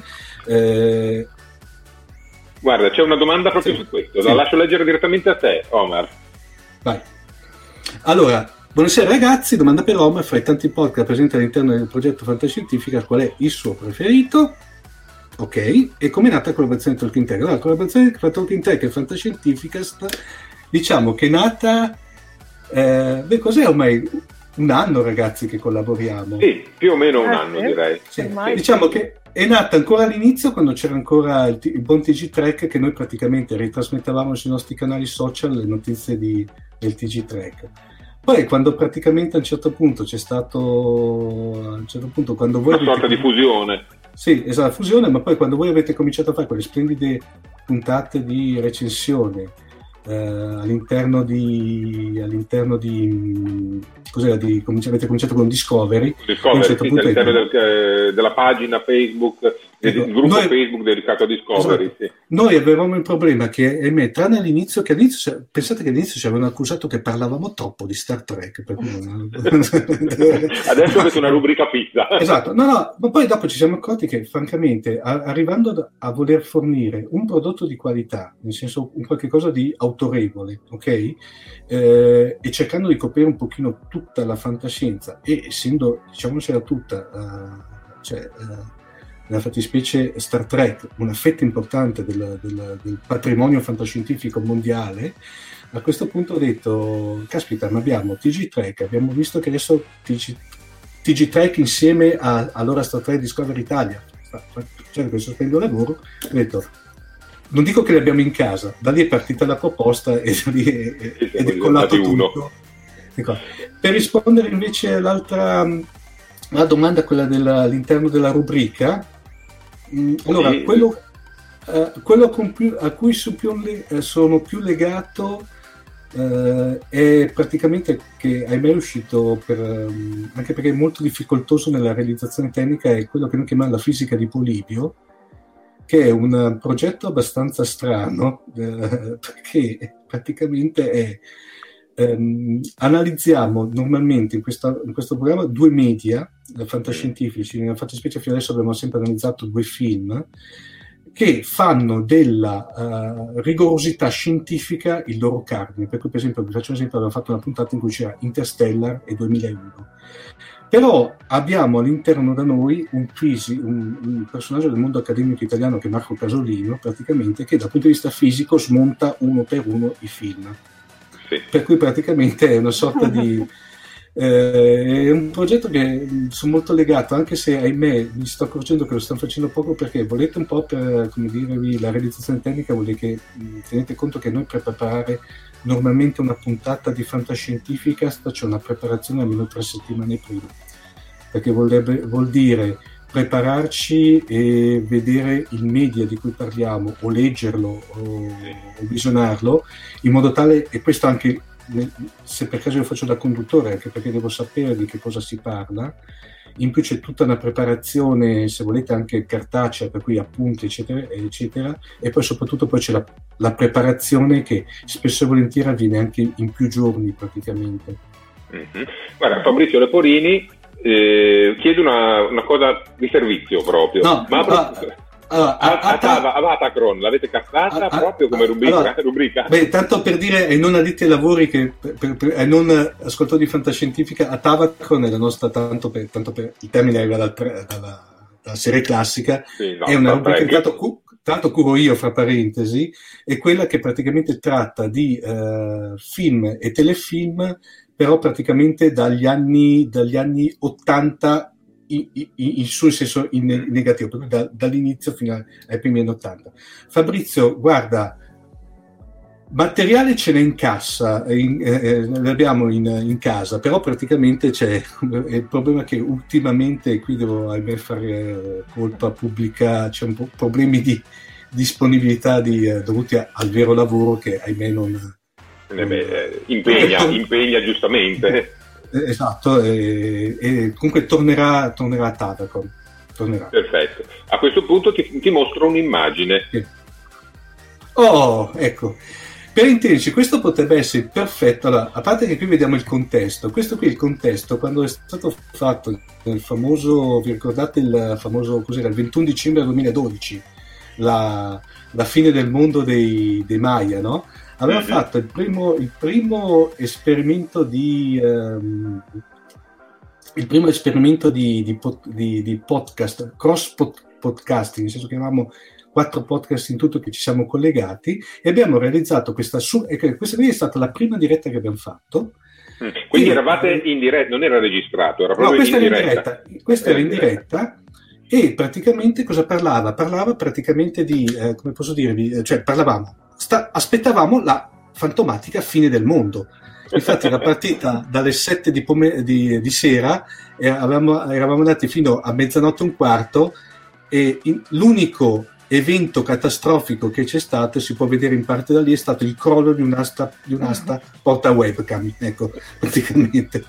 È stato interessato qui, tanto vedete, fra parentesi, vedete oltre al sottoscritto, vedete anche Paolo Bianchi e Simone Angioni, eh, Paolo Bianchi per intenderci era diciamo, l'altra dire, eh, l'altro fondatore di Fantascientifica, Simone Angioni invece una delle voci di, Scienti- eh, di Scientificast. Era stata carina perché era stato veramente un progetto, tra l'altro anche mh, impegnativo a realizzarsi perché i mezzi erano quelli che erano, però è venuto fuori veramente una, una, cosa interessante. La trovate, allora non la trovate nel, nel, diciamo, nel catalogo Fantascientifica, però penso che ci sia ancora disponibile su YouTube da qualche parte. Ottimo, ottimo. ottimo. Eh, Sofia, sì. eh, se non mi ricordo male, uh-huh. eh, ci sono state alcune occasioni in cui eh, Fantascientificast ha vinto dei premi giusto? Se non mi sbaglio, anche un macchia nera addirittura. Allora, sì, allora, Fantascientifica sta, beh, ha avuto due riconoscimenti. Abbiamo le immagini, primo... Max? sì, eh, le, le, vado a cercare, eccole qua. eccole qui, oh, ecco. raccontaci allora, un po', Omar. Allora, eh, questo qui è stato, allora, qui è stata una, un'altra impresa, tra l'altro la seconda diretta di Fantascientifica, qui siamo nel 2015 quando Fantascientifica, Fantascientifica che allora faceva parte del network, network Querti, tra parentesi permettetemi di salutarmi i ragazzi di Querti e praticamente eravamo, abbiamo vinto nella nostra categoria per cui praticamente miglior uh, pod, podcast o radio online abbiamo vinto il Macchia Nera Internet Awards che è una sorta di Oscar italiano della rete Eh, beh, a fianco poi vedete Paolo, Paolo Attivissimo, famoso divulgatore scientifico, nonché eh, cacciatore di bufale. E la cosa interessante è stato che in quel frangente abbiamo tentato, diciamo tutta la, la ciurma di Querti ha tentato di battere il record del più lungo podcast eh, mai, registra- mai registrato, il cui record era poco più di 56 ore. Noi siamo arrivati a 59 ore. Il, brut- il, brutto è che non è stato omologato per un problema tecnico, ecco, diciamo così. Ecco. Comunque è stata un'esperienza incredibile perché immaginate più di eh, praticamente quasi quattro giorni in diretta. Ovviamente eravamo, eh, ci turnavamo eh, con la conduzione. Io per esempio ho fatto che anche quella è reperibile in rete, avevo fatto una, un pippone veramente che non so se riuscirò mai più a farlo di sei ore su Godzilla. È stata una roba terrificante. eh, sappiamo che è la tua passione. Sì, esatto, che è la mia passione, esatto. ecco. Beh, guarda, parlando proprio di Quertiton, c'è anche un'altra immagine che eh, volevo farti vedere. Eh, infatti, ecco, qui, qui siamo praticamente con tutti i ragazzi di, que- di, di Querti, per, soprattutto, beh, lì per, per intenderci era, la, la, diciamo, dove siamo intorno al tavolo, era proprio il, mentre stavamo praticamente cercando di battere il record e invece a fianco per, c'è, per intenderci c'è Aldo Fresia, beh, io, c'è Matteo Scandolin, Faz De Otto e, e Lucia praticamente. Eh, li saluto caramente perché per una serie di motivi ci siamo persi di vista, però sono sempre nel mio cuore. Ecco. Beh, sono le origini, è il percorso che, che sì. avete fatto e nel vostro percorso avete anche coinvolto fortunatamente, sì. eh, per noi perlomeno, sì. Talking Track, nella persona specifica di Sofia, Sofia. Eh, mm. perché eh, collaborando con voi e con eh, Deep Space One e poi la manifestazione sì. Deepcon eh, è potuta venire anche per approfondire i temi della sua tesi appunto a una Deepcon dove sono stati intervistati alcuni attori. Prendo questo slancio semplicemente per mm. dire che eh, Fantascientificast è collegato, ma lascio poi spiegare meglio a te, Omar, a Deep Space One, a Deepcon e lì avete avuto modo di trovare anche alcuni attori da portare nei podcast. Quindi quelle interviste poi si possono trovare sui podcast. Esatto, perché parliamo praticamente da lontano, cioè lontano, cioè, sono 5 anni fa, dal 2015 Fantascientificast è praticamente media partner ufficiale della Deepcon eh, per cui abbiamo anche questo, diamo questo servizio, nel senso che noi in, in toto, eh, come posso dire, ritrasmettiamo dopo in maniera differita tutta la, la, manifestazione, per cui parliamo di una manifestazione che fra Nessi Connessi dura eh, tre giorni e mezzo abbondanti, con una serie di panel, per cui praticamente panel di presentazione libraria, qui nel frattempo vedo che stai trasmettendo il mitico, il mitico trailer di fantascienza del, del, del de, ormai defunto, mai nato canale, canale podcast, di, eh, canale YouTube di Fantascientificast, per cui è, è, come posso dirvi, stiamo rimembrando, rimembrando il passato. Comunque, eh, diciamo, l'esperienza Deepcon è stata bellissima perché oltre a ad avere il contatto con i ragazzi di BS1, che sono ragazzi che io, per me ormai sono amicizie eh, eh, pluridecennali ormai. E sono sempre belle esperienze. Ecco, qui per esempio vedete uno dei, dei punti da fan di, di, fantascienza in assoluto che posso avere raggiunto quando ho avuto l'occasione sia di conoscere di persona sia poi di intervistare il mitico Walter Koenig alias Chekhov. Chekhov eh, è una persona, eh, anche io l'ho vista in una convention, eh, dolcissima, è, delicatissima. È, merav- è, meravigliosa, una persona veramente meravigliosa. Ma poi il, il fatto che ehm, hanno questa capacità incredibile di, eh, quando te sei davanti a una sorta di, dire, di blocco perché praticamente ti ritrovi davanti dei miti della tua, della tua giovinezza e hanno il vantaggio che però ti riescono con, solamente con la loro presenza a, a, tranquillizzarti, per cui a farti capire che bene o male sono persone normali anche loro, tutto sommato. Benissimo. Eh, eh, Sofia avevi intervistato eh, Nicole de Boer, sì. Dance, giusto? Sì, eh, com'era stata l'esperienza? Ah, io tremavo come una foglia, ma lei è stata fantastica, cioè lei è stata, è stata dolcissima, quindi sì, per quanto io comunque conosca, cioè diciamo la, la, conosca relativamente da poco, magari rispetto a voi che giustamente avete più anni di me alle spalle, però posso confermare che l'esperienza è stata fantastica. E parlando di donne, ecco ah, qui. Qui è un'altra, un'altra, beh, a parte donna almeno poi i gusti sono gusti, però a parte essere una donna, secondo me, stupenda sotto tutti i punti di vista, questa è Kate Vernon, che per, eh, diciamo il ruolo che l'ha resa più famosa nel fando della fantascienza è la, la Ellen Tite, per cui la moglie del colonnello Tite di Battlestar Galactica. Galactica. E eh, poi presente tanto, anche in Star Trek. Sì, ha, ha fatto una, se non sbaglio, almeno qui Max Setel, il mio, il mio, il mio guru, ha, ha fatto una, la teoria di Sean di eh, Voyager, se non sbaglio. Sì, nella quinta faceva... stagione la teoria di sì. Show. Faceva sì, la parte di... Eh, L'infiltrato... Una... Sì, no, sì, era, era, un membro della rata 8472 mm. eh, mutata in forma umana all'interno di una simulazione della mm. Eh, quartier generale, l'Accademia della Flotta Stellare, quartier generale della Flotta Stellare. Era una bella eh, puntata perché racchiudeva in sé il senso di Star Trek, cioè sì. il superare le difficoltà e il rischio della guerra, la mm. diffidenza tra le parti che si mm. oppongono con il dialogo e la volontà di eh, trovare un punto in comune. Eh, il suo personaggio è anche uno dei pochi che ha baciato Ciacote e sì. ha avuto una quasi relazione con Ciacote. Vabbè, stavo no... Max, perdonami, stavo notando che tra l'altro nella foto quella diciamo dove siamo tutti in gruppo c'è sì. anche Lolita. Esatto, esatto, esatto. Eh, la porto, ecco qui, la si vede. la signora Pentesi con, con, il, con, con il maglioncino. Sì, no? E Lolita Faggio, Lol- una dei, dei, produttori di Star Trek, per cui praticamente anche lei è persona fantastica, mamma mia, Lolita è la fine del mondo. Eh, siamo tutti portati, come hai detto mm. tu, ad, ad idolatrare mm. questi personaggi che vivono mm. nel mondo fantastico che noi amiamo, ma ci dimentichiamo spesso che sono esseri umani e spesso anche dei belli esseri umani. Eh, averli davanti è molto molto, molto molto bello.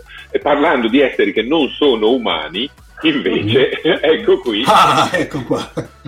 Una cosa allora, imbarazzante. Una, una cosa, imbarazzantissima, però, esatto, questa qui, infatti ero molto titubante nel darvela, però praticamente voleva anche rendere conto del clima che ci può essere quando facciamo la Dipcon e poi, come dirvi, del feeling che ci può essere fare. Questo è per i pochi che, beh, per i pochi penso, questo è, è Peter Williams che nella serie Stargate SG-1 eh, ha interpretato il cattivo per antonomasia, cioè Apophis. E tra l'altro ultimamente ha fatto, praticamente è comparso anche in The Expanse a partire dalla terza stagione. Anche lui una persona veramente magnifica, cioè nel senso veramente una gran persona. Non solo ospiti stranieri, perché eh, comunque so che nell'ambito del vostro eh, mm-hmm. podcast, i vostri podcast avete riscosso molto successo e eh, spesso ospiti italiani si sono affacciati alla vostra eh, finestra e hanno chiesto poi di entrare invece dalla porta. Sto parlando nello esatto. specifico. Esatto. Ah, qui abbiamo praticamente, abbiamo, per intenderci, abbiamo uh, due immagini, per intenderci quelle in diagonale, che sono tratte dall'altra grossa manifestazione di cui noi siamo media partner, che è Strani Mondi, che è questa due giorni pienissimi di fantascienza, soprattutto letterale, che fanno a Milano ad ottobre. Uh, in alto abbiamo beh, Licia Troisi, uh, una delle prime penne del fantasy italiano, anche lei persona strepitosa, nonché fan sfegatata di Star Trek, fra parentesi. Eh, in diagonale, diciamo sempre, pentenci nella diagonale abbiamo... E qui bisogna vedere Max chi sì. riconoscerà del, del, nostro pubblico è questo è il mitico Bruno Bozzetto. Vabbè, dai. Eh, eh, ah, caspita, no. andiamo veramente nel, nel, nel, nel nel gotta della, dell'animazione italiana, forse anche mondiale, sinceramente. Sopra invece, a, a io con Bruno Bozzetto, questa qui è stata, allora, questa qui è stata una, un'altra bellissima esperienza in cui ho avuto la possibilità di fare uno speciale dedicato a, um, in primis a Dario Tonani. Dario Tonani è uno degli, attualmente uno dei maggiori scrittori di fantascienza italiana. Tra l'altro è da poco che ha firmato, è pubblicato in, in, tutto il mondo, da poco ha firmato un contratto per essere pubblicato in Russia. E ha fatto questa serie, diciamo, è una sorta di, di ciclo, si chiama Mondo 9, potrebbe avere una pseudo um, ambientazione steampunk e, e, ormai è diventato letteralmente un progetto cross-mediale e qui con, in questa foto a parte eh, diciamo vedendo fra me Dario Tonani c'è quel signore eh, con la sciarpa in mezzo. C'è quel signore con la barba il Franco Brambilla. Franco Brambilla è uno dei maggiori illustratori di fantascienza in Italia. Maggior parte delle copertine di Urania dell'ultimo decennio le ha disegnate lui eh, e poi abbiamo i due ragazzi, invece sono due musicisti emergenti eh, su cui praticamente che hanno fatto la colonna sonora di Mondo, di, di Mondo 9. Eh, vi consiglio di andare a reperirla quella puntata su Fantascientificas perché è veramente è stata veramente be- bellissima. Eh, eh, ogni tanto io a risentirla mi emoziona ancora perché è veramente stata fatta con un certo trasporto. Ultima, non ultima, se ci ascolta Carla non mi, perdo- non mi sperare, questo è stato nel 2013 Fantascientificast ha, ha avuto l'onore di presidiare questa, questo seminario, questa, anche qui è stato un due giorni, un seminario all'Università di Salerno eh, sui nuovi media e diciamo incaricati dell'aspetto fantascientifico eravamo stati io, cioè eh, come Fantascientificast, eh, Davide dopo arrivo. e a fianco di me c'è Carla Monticelli che oltre a essere una delle, una, una, una delle non so se si può dire prime penne, in questo caso primi microfoni di Fantascientificast, è anche una grandissima scrittrice di fantascienza. Eh, Rispondo... Andrea Boidi cita Urania. Eh, Urania so. è Urania fa parte dei cosiddetti fondamentali della fantascienza. Esatto. Eh, e Davide allora, Piccillo go... ti chiede qual è il tuo Godzilla preferito. Oddio, qui rischiamo di aprire il vaso di Pandora per cui vedrò di essere praticamente il più stretto possibile. Eh, il mio film di Godzilla preferito è un film della cosiddetta era Isei ed è nella fattispecie Godzilla contro Violante del, no, uh, dell'89. Godzilla contro, contro Violante. Violante. Ah, ok. Violante, sì. Non lo conosco, non, viola- cui... non, no, non, Violante Placido, Violante. che... va bene, va bene. Ehm, a questo punto abbiamo ancora da eh, affrontare qualcosa di più contemporaneo mm. che ha a che fare mm. proprio con il mondo giapponese. Eh, vorrei farti vedere quest'ultima immagine eh, prima di passare poi ad alcuni aspetti tracker, tracker, mm-hmm. dire tracker mm-hmm. eh, della nostra trasmissione. Ecco qua. Allora, dov- dovete sapere che come tutti gli show, e qui il mondo, il mondo uh, Star Trek ci insegna, prima o poi devono avere uno spin-off, uh, praticamente a un certo punto anche Fantascientificast ha avuto anche, il suo, anche lui il suo spin-off diciamo, complice il buon Marco Casolino, a un certo punto ci siamo, eh, abbiamo deciso di fare questa trasmissione, cioè, diciamo, che, che, è un podcast che doveva essere inizialmente una miniserie, poi dopo eh, è dato di vita, di vita propria, che si chiama Sindrome Inomaru, tanto per dirci Inomaru è il nome della birra giapponese, del sollevante, cioè quella, non quella vecchia imperiale, proprio quella, del, quella attuale, e inizialmente doveva essere una sorta, come lo abbiamo definito noi, era un viaggio semiserio nella quotidianità uh, giapponese, eh, nel senso che tramite poi Marco Casolino, Marco Casolino abita in Giappone, perché praticamente meglio di lui un romano in Giappone era la persona più adatta per fare una cosa del genere,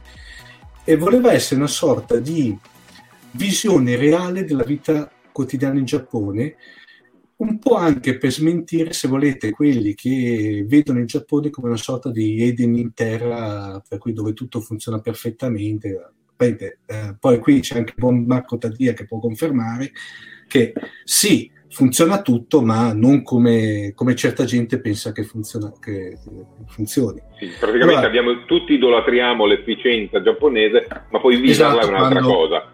Esatto, bravissimo. Cosa è successo? A un certo punto la sindrome di Nomaru nasce, come vi dicevo, con un, un, proprio una, una, caratteristica di un programma veramente tranquillo, quasi ironico, sopra le righe.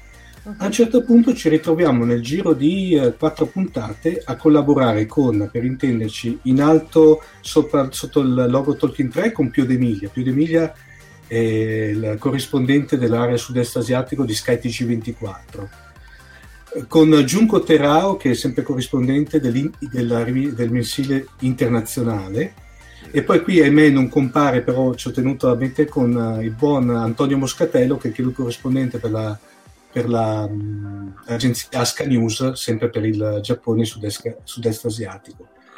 Cioè vuol dire praticamente di botto come se praticamente un podcast che è nato veramente, passatemi il termine, con un'idea di cazzaro, ad avere sostanzialmente delle penne, penne eh, a livello giornalistico di un certo livello tra l'altro il più delle volte anche autoinvitate, per cui sono... bussavano e dicevano eccoci. Esatto. eccoci. Esatto. Tra l'altro la cosa carinississima è che eh, soprattutto voi vedete quello dove c'è vedete, che Akira Kurosawa e Toshiro Mifune, quei due personaggi in nero. nero. Esatto. E um, quello lì è, come posso dire, un ulteriore spin-off della sindrome di Nomaro, si chiama Tanka Cast. Il tanka è praticamente una forma poetica più lunga dell'Aiku, tanto per intendersi, e dove c'è Antonio Moscatello che enuncia degli aneddoti, ma aneddoti veramente, spesso delle, delle volte veramente ai confini della realtà, no? E tra l'altro tutto ciò ha generato anche un libro che vi consiglio, scritto da Antonio Moscatello per Spelling e Cuffie, per cui vi consiglio di recuperarlo. Benissimo. Eh, con questa eh, ultima eh, considerazione, cioè con i figli di Fantascientificast, gli spin-off esatto, di Fantascientificast, direi che e abbiamo poi, fatto... Max, sì? ci sarà poi lo spin-off di Sofia a questo punto. esatto, poi ci sarà la, la, miniserie dedicata alla tesi di Sofia. Eh, ma eh, Sofia sorride, ma non eh, ma, che la faremo davvero. Esatto. Va bene, se siete contenti voi. Sì, sì, sì. Direi che abbiamo... Ehm, fatto un bel excursus sul mondo di fantascientifica e quindi non possiamo che consigliare a tutti i nostri ascoltatori che eh, ci ascoltano ora in diretta o ci ascolteranno poi in differita eh, rivedendo la puntata su Facebook o su YouTube, di andare anche sulle piattaforme podcast a recuperare le nostre trasmissioni e anche le altre eh, di eh, Fantascientificast che sono sempre molto interessanti e si possono fruire, lo dico perché lo faccio, andando a fare la spesa con le cuffiette, eh, andando in bicicletta, facendo sport, spostandosi al mattino per andare e tornare dal lavoro, uno se le mette in cuffia sul telefono e tranquillamente se le ascolta e si erudisce un pochino. Esatto. Grazie. Prego, grazie a te. A questo punto rientriamo nell'ambito tracker e rientriamo nell'ambito tracker in maniera più, eh, più grassa, più, più concreta. Mettiamola così. Davide Picillo conferma il guaio in cui ti sei assolutamente, assolutamente cacciata. e che cosa affrontiamo adesso, Sofia? Adesso affrontiamo il, il, nostro, il, nostro, mitico sondaggio che adesso è diventato, ai tempi, prima era durante, durante, i momenti di Picard, quando la serie era ancora in corso, si basava appunto, eh, diciamo avevamo fatto dei sondaggi sui vari episodi, sui personaggi, mentre invece qui ci troviamo davanti ad una cosa un po' più particolare, perché Max qua si parla di... Gadget no, ma di tecnologia Tecnologia esatto. di Star Trek e la domanda è quale tecnologia di Star Trek vorresti vedere realizzata e se ne può scegliere solo una tra le proposte. Già vedi un po' di voti perché questo è il sondaggio della settimana che arriverà a conclusione venerdì e quindi trarremo le somme definitive nella puntata di venerdì. Esatto. Però è un'occasione per coinvolgere Omar in questo giochino e chiedere anche a lui eh, quale tecnologia di Star Trek vorresti vedere realizzata tra le tra quelle che vedi qua nel, nello schermo. Decisamente il teletrasporto. Quindi vai sulla maggioranza, vai sulla maggioranza. Sofia? Ma io, guarda, vado in minoranza perché invece vorrei corpi sintetici barra androidi. Devo dire che li, ho, li, ho, sempre particolarmente apprezzati, quindi ecco, vado, vado con loro. guarda, eh, io sono della tua stessa parrocchia, visto poi il periodo in cui stiamo vivendo, un corpo sintetico di riserva potrebbe fare comodo. Ecco. Eh, il nostro pubblico si sta esprimendo, il replicatore per Riccardo Frasca eh, Jared chiede il ponte ologrammi, eh, Davide Picillo vuole il motore a curvatira, vabbè, a curvatura. sì, eh, Riccardo Frasca dice cuffiette, mascherina, guanti e visiera trasparente, che forse non sono proprio no. i, gli elementi più tecnologici di Star Trek. Flavio Galzignato vuole il teletrasporto, eh, per cui le opinioni del pubblico sono piuttosto varie, piuttosto varie. Vedremo questo venerdì quale di questi elementi della tecnologia di Star Trek vince, anche se la tendenza ormai è più che chiara, con un 32% il teletrasporto voluto da Omar mm. direi che sta stravincendo. A questo punto bisogna dire una cosa al pubblico, una cosa eh, particolare perché arriviamo al secondo momento tipico della nostra, eh, della nostra trasmissione, quello in cui sfondiamo i timpani di tutti coloro che ci ascoltano. Per cui siete pronti? Tappatevi le orecchie.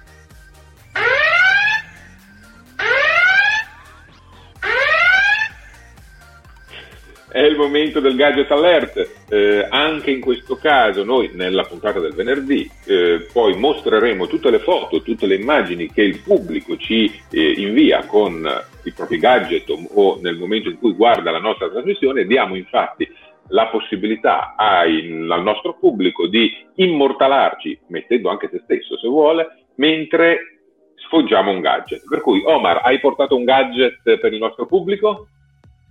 Vediamo se ce la faccio fare il gesto.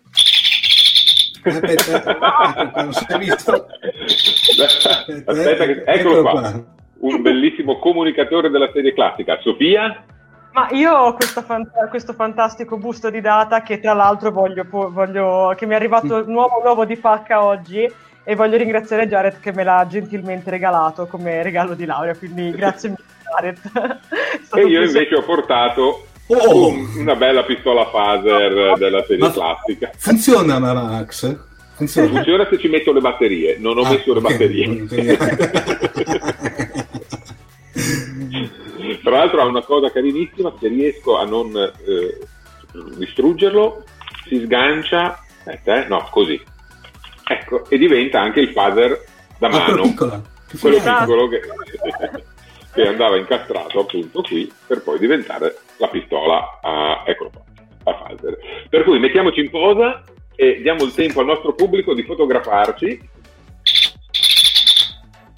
Eh, ok, fermi tutti fermi, fate una foto, fate un capture dello screen, metteteci in pausa se ci state guardando in differita e poi mandateci l'immagine eh, alla, come messaggio privato sulla nostra pagina Facebook. Benissimo, l'abbiamo fatto. se lo fate tra oggi e domani, tra stanotte e domani, vi mandiamo in onda venerdì. Se no, esatto. andremo oltre. Se no, poi andremo assolutamente oltre siamo in chiusura a questo punto. Eh, sì. Ahimè. Siamo in chiusura e bene, è il momento di ricominciare pian piano a salutarci, però prima ovviamente bisogna ricordare il fatto, come ha detto giustamente Max, che venerdì prossimo ci ritrovate di nuovo in, di nuovo in live sia qui su Facebook che su YouTube. Mi raccomando, ricordatevi di iscrivervi al canale, attivare la campanellina, eh, mettere mi piace alla pagina, condividere, condividere, condividere. E, e, soprattutto vi ricordo che il prossimo appuntamento, appunto di venerdì, avremo un nuovo ospite che questa volta verrà direttamente dal mondo della televisione e decisamente molto molto nerd. Uh, il, il, il, tema e l'ospite della prossima puntata verranno annunciati praticamente il giorno prima, quindi giovedì. Esattamente. Eh, ricordiamo i canali dove possiamo trovare prima Tele Talking Track e poi anche certo. Fantascientifica. Dunque, appunto, eh, esatto, esatto, sì, scusate, no, perché abbiamo finito, perdonatemi la stanchezza, scusate. Hai discusso la tesi un'altra volta, giustamente, un po' di eh, spostatezza ci sta. Sono un po' rincoglionita, scusate. ok. Venite quindi a trovarci sui nostri canali eh, di YouTube, sulla nostra pagina Facebook, ci trovate su Twitter, ci trovate su Instagram, ci trovate ovunque, basta cercare Talking Track. Invece esatto. Fantascientificast lo troviamo... Beh, ci trovate beh, sul nostro sito www.fantascientificast.com, sul nostro canale Podbean, per cui podcast.fantascientificast.it, su Spotify e su Apple Podcast. In più ricordiamo anche i nostri contatti social, per cui beh, basta che fare una ricerca. Ci trovate su Facebook, eh, su Twitter come chiocciola fantascicast tutto attaccato e su LinkedIn. Siete anche voi ovunque. Eh, come terminate di solito i vostri podcast quando la frase di chiusura, com'è Omar? Beh, noi abbiamo nella nostra sigla finale abbiamo la grandissima nostra intelligenza artificiale Alexa 4 praticamente che declama la chiusura dicendo un caro saluto ai, a tutti i nostri ascoltatori e ci vediamo, ci sentiamo alla prossima puntata lungo la rotta di Kessel. Bene, giusto, una citazione eh, particolare. Ringraziamo quindi Omar per essere stato con noi e per averci accompagnato in questo viaggio nel mondo dei podcast. Eh, a te un saluto ancora Omar. Grazie a voi ragazzi di avermi soprattutto uh, più che sopportato. Grazie a voi, è, è stato bellissimo e grazie di questa esperienza di, di, di, diretta video che mi mancava. È stato un piacere, speriamo di averti ancora in diretta. Magari quando dovremo lanciare il podcast di Sofia ti portiamo in diretta no, per ma, introdurlo. No, no, ma a questo punto no, lì bisogna, secondo me, dovrò preparare qualcosa di eclatante lì. Ringraziamo Sofia per la sua preziosa presenza e per essersi prestata a questo nostro giochino sulla sua tesi. Io ringrazio voi ragazzi, è stata veramente una, una bellissima esperienza, vi ringrazio. Ringraziamo il nostro pubblico che è sempre eccezionale, che ci ha seguito fino a qua. Vi ricordiamo ancora una volta di stringere i denti e di rimanere a casa, perché lo sapete è importante finché non ci diranno di, di cambiare atteggiamento. E vi diamo appuntamento alla prossima diretta di Talking Threat e ricordate, la sorte protegge i pazzi, i bambini e le navi chiamate Enterprise. Se non siete pazzi e non siete bambini, cercate almeno di essere a bordo di una nave chiamata Enterprise.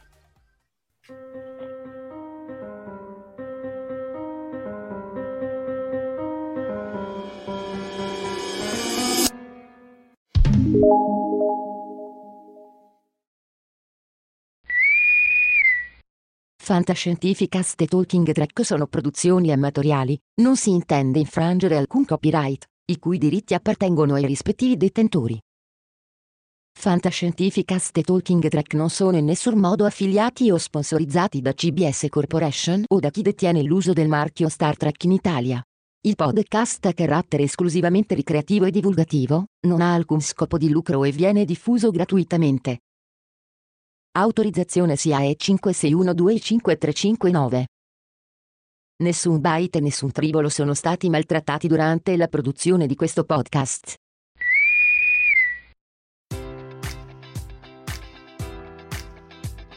Enjoy all your favorite sports like never before at BetMGM. Sign up using code Buckeye and receive up to $1,500 back in bonus bets if you don't win your first bet. When you register with BetMGM, you'll get instant access to a variety of parlay selection features, live betting options, and the best daily promotions in the business. And with BetMGM at your fingertips, every play and every game matters more than ever. Place your money line prop, or parlay bets with the king of sportsbooks today. Sign up using code Buckeye and receive up to $1,500 back in bonus bets if you don't win your first bet. BetMGM and GameSense remind you to play responsibly. 21 plus and present in Ohio, subject to eligibility requirements. Rewards are non withdrawable bonus bets that expire in seven days. Gambling problem? Call 1 800 Gambler in partnership with MGM Northfield Park.